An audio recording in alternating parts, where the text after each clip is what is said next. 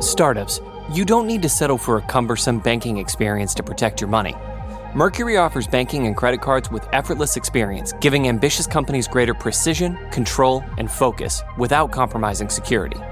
Open smarter checking and savings accounts, control spend, optimize cash flow, and close the books in record time.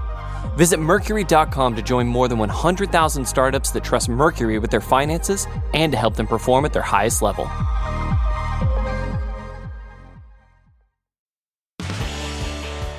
Welcome to Recode Media with Peter Kafka. That is me, and today we've got a timely interview about Web3 and the crypto crash and what might happen next.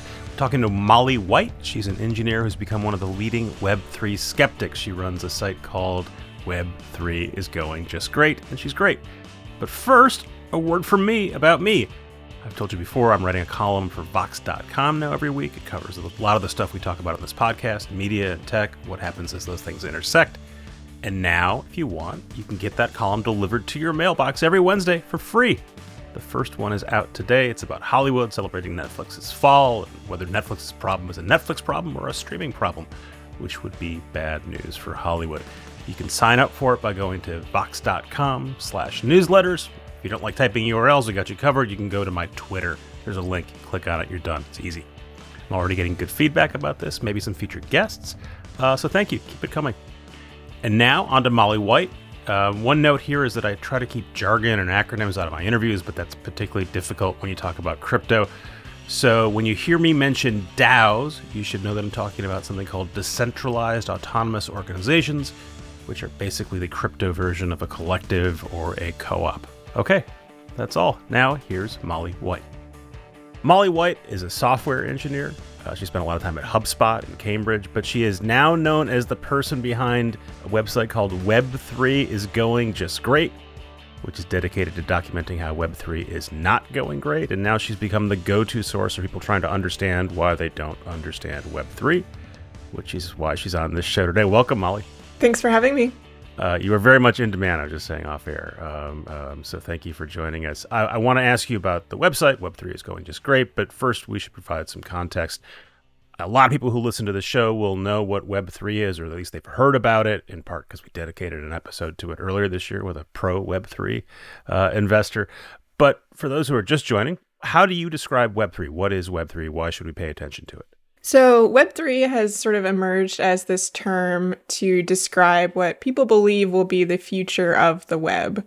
And so, instead of the web as we know it today, we will be interacting apparently with uh, all of these services that are all based around blockchains and cryptocurrencies and sort of related technologies.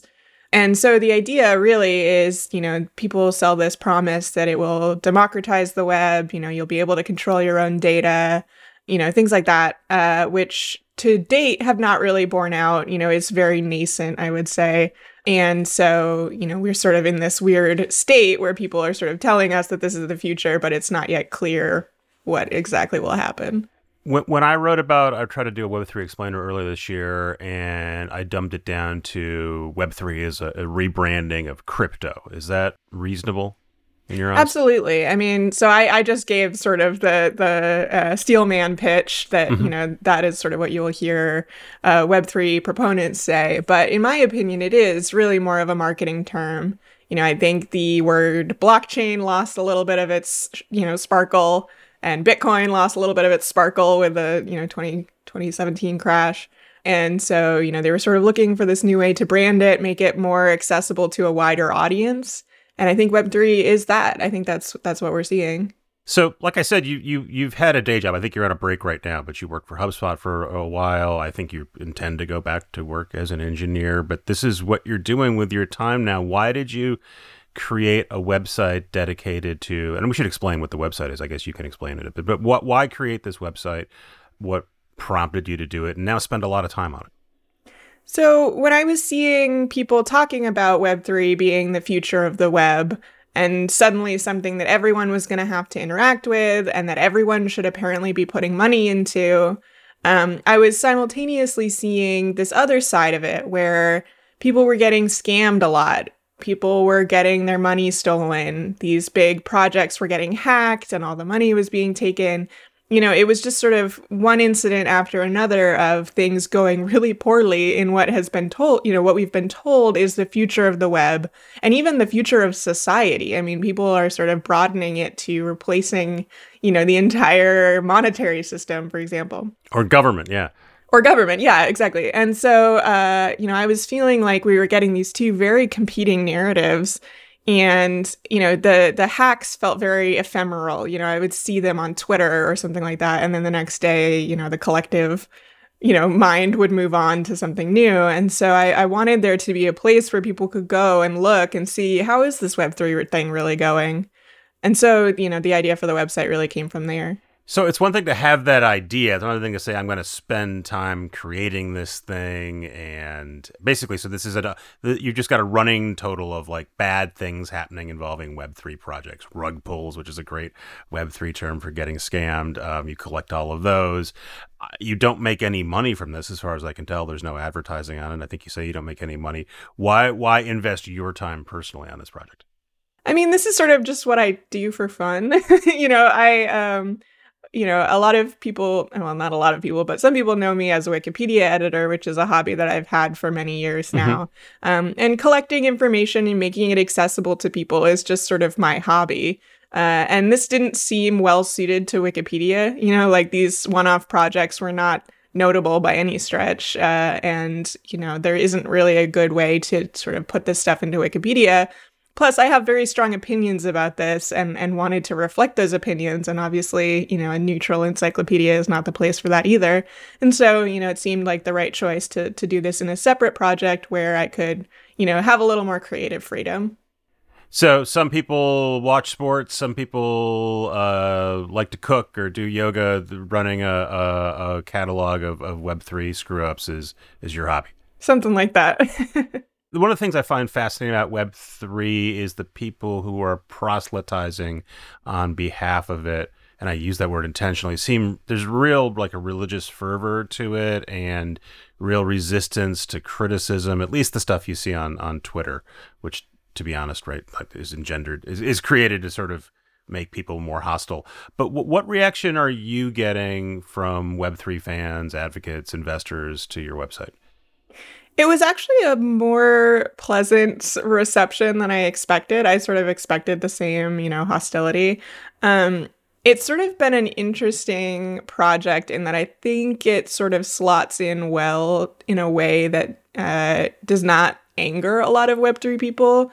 Um, you know, because think... the, the whole premise of it is this this stuff is is a disaster. Right. Yeah, which you'd think would make people very upset. And there are people who dislike the site or have all sorts of criticisms for and, it. And, but... and just to be clear, I mean, if you haven't checked out the site, it's easy. It's web3 is going great.com. And you the header is web3 is going just great, ellipses, and is definitely not an enormous grift that's pouring lighter fluid on, on our already smoldering planet. So that's quite a direct criticism. And but so why aren't they offended by this?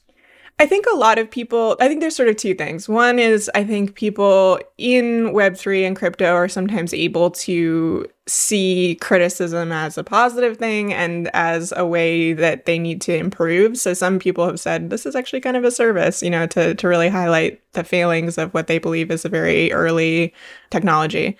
The other thing is I think people are able to sort of look at it and say, well, that's not my project you know that other project is going really badly but my project is going well. Those guys are scammers. I'm i'm not. Exactly. Yeah. Um so i think it's it's sort of dodged some of the criticism in that way. But i have received a lot of criticism and and sort of vitriol for for my broader writing and criticisms of web3 and, and crypto more generally.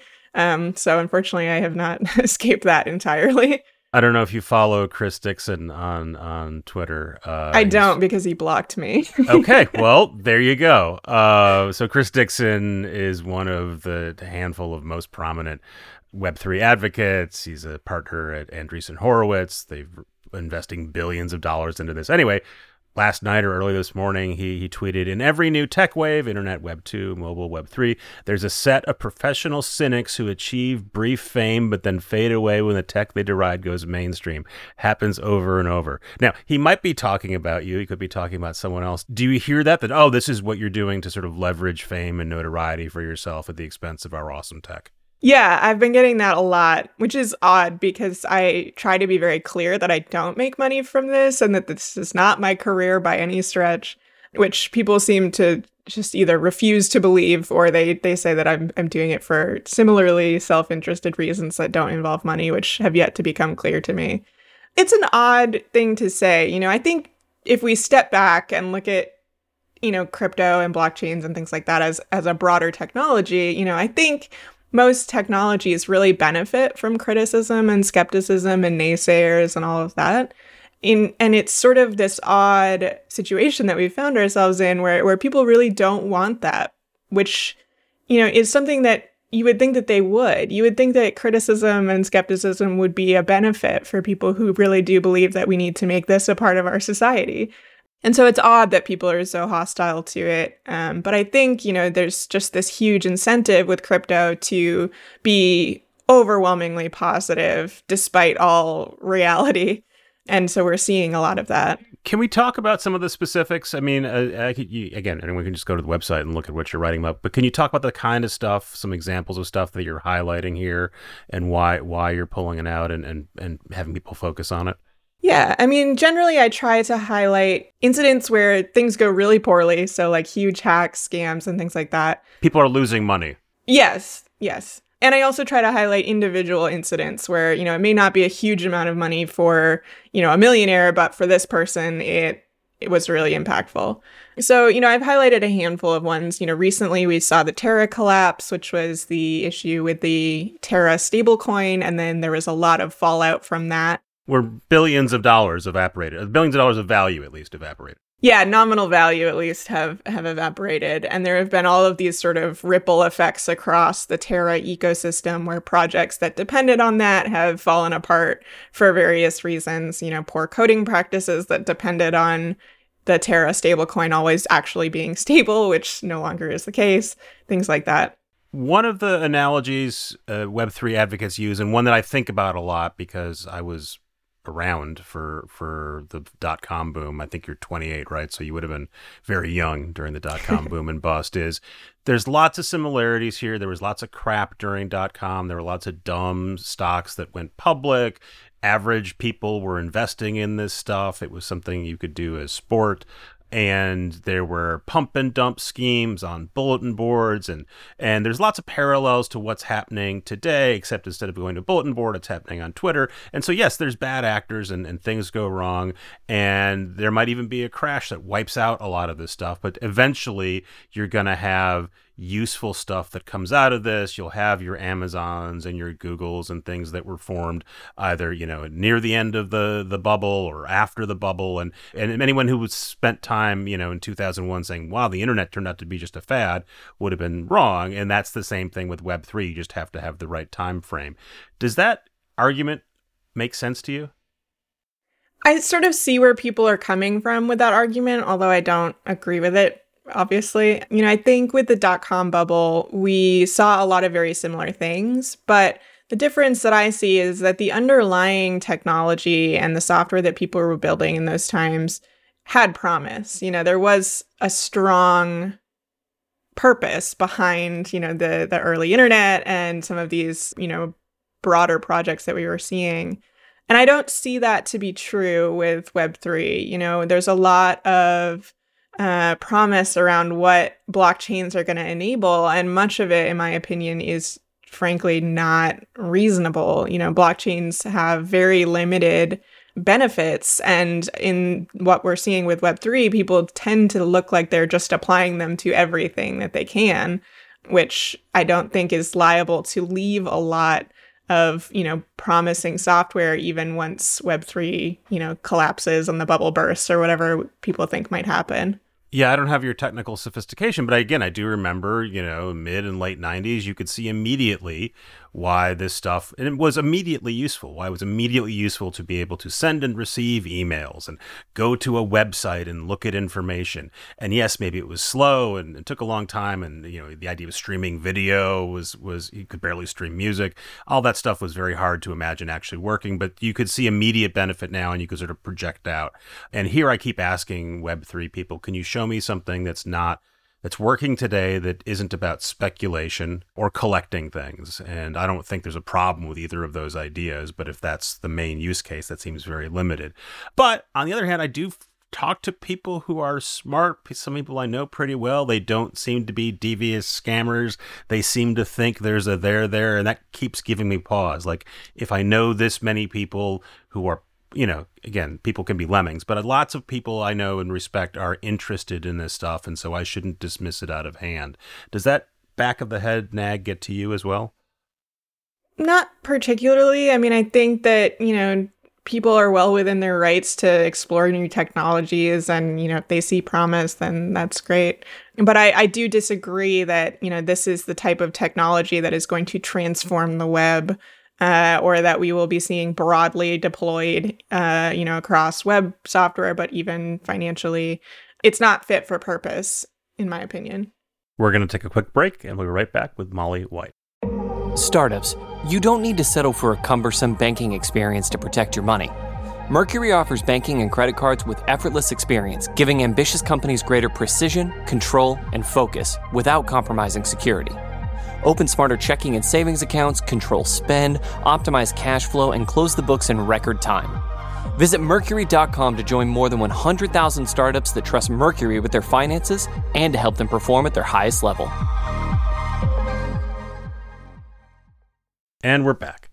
So I want to talk about Wikipedia. So again, you said you spent your, in a previous life you were known for for editing a lot of Wikipedia stuff, and it seems like one of the philosophies of Web three is this decentralized, community oriented, where everyone gets to weigh in, and you know that has worked very well. I think in a lot of cases for with Wikipedia, there's some limits to that in Wikipedia as well and so it obviously appeals to you the idea that you can get on a community website and make edits and discuss things with people and there's kind of a sorting hat mechanism to figure out what's going to go onto the site. Why doesn't that work in when you hear people talking about web3 mechanisms like DAOs which are really supposed to be sort of the same philosophy i think yeah, I mean, I think I've said this before, but I, I, think a lot of the things that people talk up as benefits of Web3 are actually things I'm very interested in. You know, I love the idea of communities that are built around a shared goal. I, I love the idea of, um, you know, people controlling their own data, things like this. Um, I just see crypto, blockchain technology, and these things as a poor way to achieve that.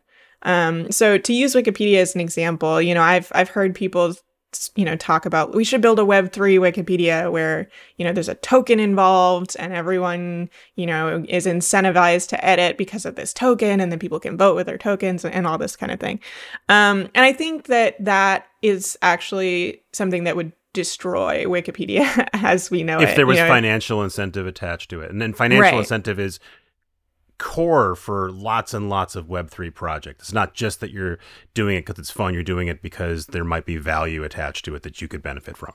Exactly. And I, I think if we were to try to introduce some financial incentive to editing Wikipedia, and obviously the details of that could be very different depending on how you did it. But regardless, I think any financial incentive to edit Wikipedia would be enormously destructive to the project. You know, we have people today who are paid to edit Wikipedia uh, and it's been a huge problem for the Wikipedia community because paid editing um, just has totally different incentives from the people who are editing, you know, without monetary uh, incentive. And I think, you know, trying to build communities around that is often you have things that are working at odds. You know, there's the goal of the community, whatever it might be, build an encyclopedia, save the rainforest, feed the hungry. You know, there are all sorts of very you mm-hmm. know, noble goals out there with these DAOs. And then you have this other incentive, which is make money, make the token value go up, bring more people into this community by, you know, touting this token. And I think that those things often work directly against each other. So, you know, broadly, I love the idea of communities focused around shared goals, but that is nothing that is new. You know, we've had it- co-ops and mutual organizations for for ages. Is there a version of a DAO where it just sort of exists? It, it, there's a blockchain enabled DAO, decentralized autonomous organization. I think is the is the acronym. Yes. where it's it's not about token incentives, um, but there's something about the blockchain that makes it work better because you validate people's identity or some version of that where you can say, oh, I could see you could strip out the economics and then this would be interesting. Does that exist in your mind?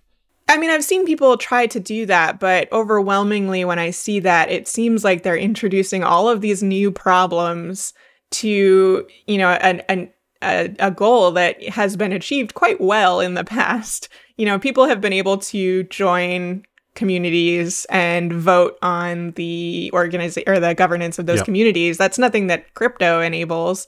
And so when people are trying to do this sort of, you know, economics less, you know, finance less DAO, they're sort of working against those things a lot of the time. You know, they have these issues where it's really difficult to determine if one person hasn't joined the organization five times because, you know, crypto is is sort of anonymous in some ways. Um, you know, there are all these sort of issues that they are fighting against often that are introduced by blockchains themselves. And there's a the one of the I guess guys was Chris Dixon essay that that really sort of first sparked my interest in this when he was saying this is a good way a good thing for creators because they can create stuff, they can sell it directly to fans um, which again already exists, but they can do that. And then, just as important, if that stuff gets resold, the creator can benefit from the resale of that. And so you're not just making a painting or a song or whatever it is and selling it once, but you're creating something that can g- generate income for you. And you're doing it without having to rely on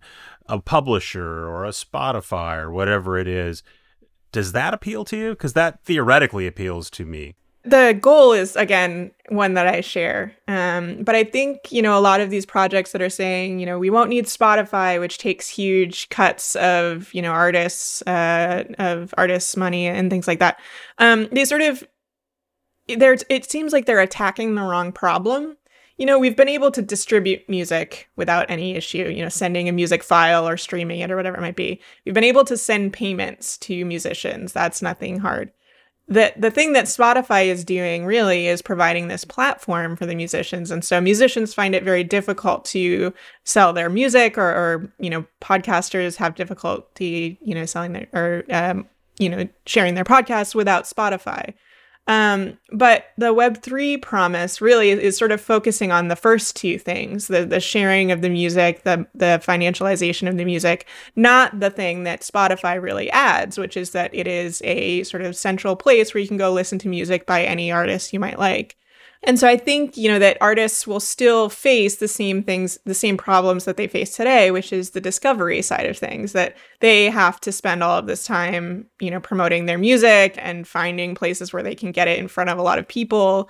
And Web3 doesn't really solve that. In a lot of ways, the goals of Web3, which involve decentralization, where there could be 20 different Spotify's, for example, I think will actually make that even harder for artists who now have to try to get themselves listed on all of these different uh, right, and then one of the counters that no, no. The, the the people who are consuming your music are not just consuming it; they've they've invested in it now, so they're incented to promote it to more people. And I think, boy, that is the least appealing world I want. Where yeah, where my friends who like fun. music are trying to get me to listen to music, so so the value of their music can go up. Like I want no part of that. Um, right. Is there? Is, can you think of a Web three project that you've seen that exists in real life that you think, you know what, that's a good one. I like it. Honestly, I mean, like I said, there are a lot of projects where I like what they're trying to do, and I just disagree with the ways that they're going about it. So, you know, I think there are some interesting ones. Gitcoin is an interesting one where they're trying to sort of um, finan- you know provide payments to people who are who are developing open source software. I totally agree with that goal. You know i love open source software. I think that it's difficult for people who are building it to receive you know payment and and are to become able to actually do that type of thing without the financial aspect of it. Um but again, you know, I, I, have major concerns with the, the way that it is actually built and the, the way that that money is actually flowing in. And, you know, I think, you know, we look at a project like Gitcoin and we see, you know, the way that the money is actually coming into that project and being distributed. And it doesn't look a whole lot different from a lot of what's happening today. We are in a crypto crash. Uh, Bitcoin as a proxy is down, I think, 50% from where it was maybe six months ago. And cryptocurrencies move around a lot, they're very volatile. So we don't know whether this is the the crash or if it's going to bounce back up again. Since you're following this stuff pretty much full time, do you see a direct connection between, you know, cryptocurrencies crashing and people's enthusiasm for Web3 projects waning, or, or are they untethered? I think there is some sort of souring happening, you know, especially for people who have been impacted by the crash financially. They're seeing that maybe this this thing that was on a pretty good bull run for a while, you know, may actually have some downsides. So I have seen that. I've seen a lot of people really worried about the, the future of it and whether or not, you know, they've their decision to put money into it or even to work for some of these companies that are based in, you know, Web3 doing well uh, was really the right decision. So I've been seeing some of that. Yep. One more Wikipedia question. So one of the things that you focused on on Wikipedia were uh, online attacks on women gamers. That's Gamergate, and and also the Boogaloo militia movement. Some of the more toxic parts of of the web. You're wading into an area here that we've already described as, as toxic, and and it's also quite male. Are there parallels there for you? Uh, do you draw connections between that, or do they seem pretty separate? No, there's definitely connections. I mean, you see a lot of the same things among crypto proponents as you see in, you know, some parts of the alt-right, some of these extremely online manosphere communities like incels. Um, there's a lot of the same language. There's a lot of the same memes. There's a lot of the same misogyny, honestly, mm-hmm. and, and various other forms of bigotry. Um, you know, in a lot of ways, there's a lot of the same sort of online radicalization showing up in crypto communities as in some of these sort of deeper political parts of the web. Um, and I think the same sort of attacks on on people who who try to criticize it. I mean, there's a lot of women I know who were involved in Gamergate or just frankly Twitters who basically said, "I'm out. I, I don't want to be a public person in this world. It's it's too taxing for me. Um, I think if you're a straight white guy like me, it's hard to sort of understand the amount of vitriol and hate and and obscenity that can be sent your way. Are you getting that, or or you? I guess at the beginning of the talk, you said it's been pretty benign so far from the Web three folks. Yeah, I mean, I would say the reaction to the specific Web3 is going just great project has been fairly benign. The reaction to my broader criticisms of crypto and sort of my opinions in that have been a little bit more uh, toxic, I would say. So um, I have definitely experienced some of that. Two more questions, both about money. Um, one I'm I'm been consumed with for the last year, which is I keep seeing crazy numbers attached to crypto, whether it's the value of a Beeple NFT or the total amount of money in the system. And now we're seeing on the way down $1.6 trillion of value has evaporated. In the stock market, when something goes down, that's real money that goes away, and someone had it and then it went into someone else's pocket. Do we know if, if, if cash is actually leaving the crypto ecosystem or if everything is sort of because cryptocurrency was so inflated that that was inflating values of NFTs, et cetera. And a lot of this actually isn't money that real people are losing. It's really hard to tell with the crypto ecosystem how much of it is real money that people put dollars or whatever other currency into the system versus what is sort of just imaginary fake internet money that has been conjured out of nowhere. Um, and you know these projects like Tether and and the stablecoins are actually sort of contributing to that problem in a way I think because you know although Tether claims to be backed by real assets there is a lot of question around whether that's actually true. And so it's hard to say really that you know the number of tethers in circulation is equivalent to the actual number of US dollars that have been put into that system. A lot of this stuff it's you know i try to use the words you know nominal value or notional value because you know, if someone loses quote unquote, you know, $200,000 when their bored ape is stolen, um, you have to sort of assume that they could have actually sold that bored ape for an equivalent amount of cryptocurrency and then actually cashed out that amount of cryptocurrency for US dollars or whichever local currency they use. And a lot of the time, that's not actually true. Um, there's a lot of wash trading um, you know, basically people selling an NFT between themselves really to really drive up the price. I sell you my NFT for one ETH and then and then you sell it back to me for two ETH and now the thing is doubled in value, etc. Uh, and there's really no regulation of that.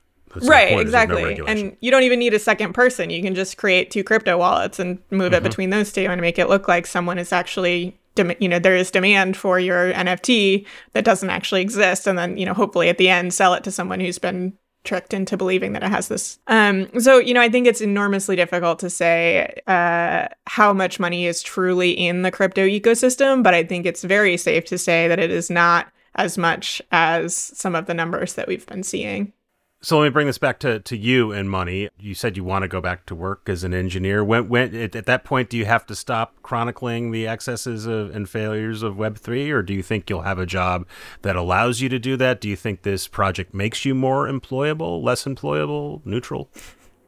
Yeah, I mean, I was I started the project while I was still working, so you know, I, I have been taking a break from my job, uh, you know, since the beginning of the month, but you know that that's sort of an unrelated thing. So i haven't had any real issue maintaining the website along with working full time so i don't see any reason that would change when i go back to work.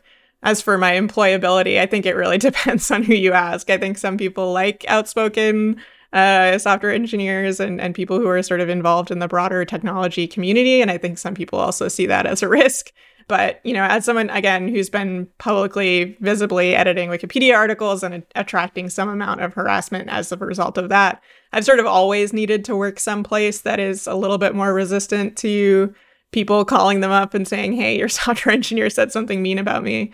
Um, so and that happens? You know, that has happened? It has happened, unfortunately. Okay. Well, I will not say anything mean about you. I'm delighted you came on the show. Uh, thanks for joining us, Molly White. Yeah, thanks for having me. Thanks again to Molly White. Thanks again to Travis and Jelani for their excellent production and editing work. These guys rock. Thanks to our sponsors who let us bring you this conversation for free. And thanks to you guys. Um, I say it all the time. I always mean it. I appreciate your input. I appreciate your feedback. I appreciate criticism. Someone sent a, a lengthy critique of, of, my introductions to this podcast, and uh, I take it all to heart. Um, thank you very much. It's Recode Media, Peter Kafka. I will see you next week.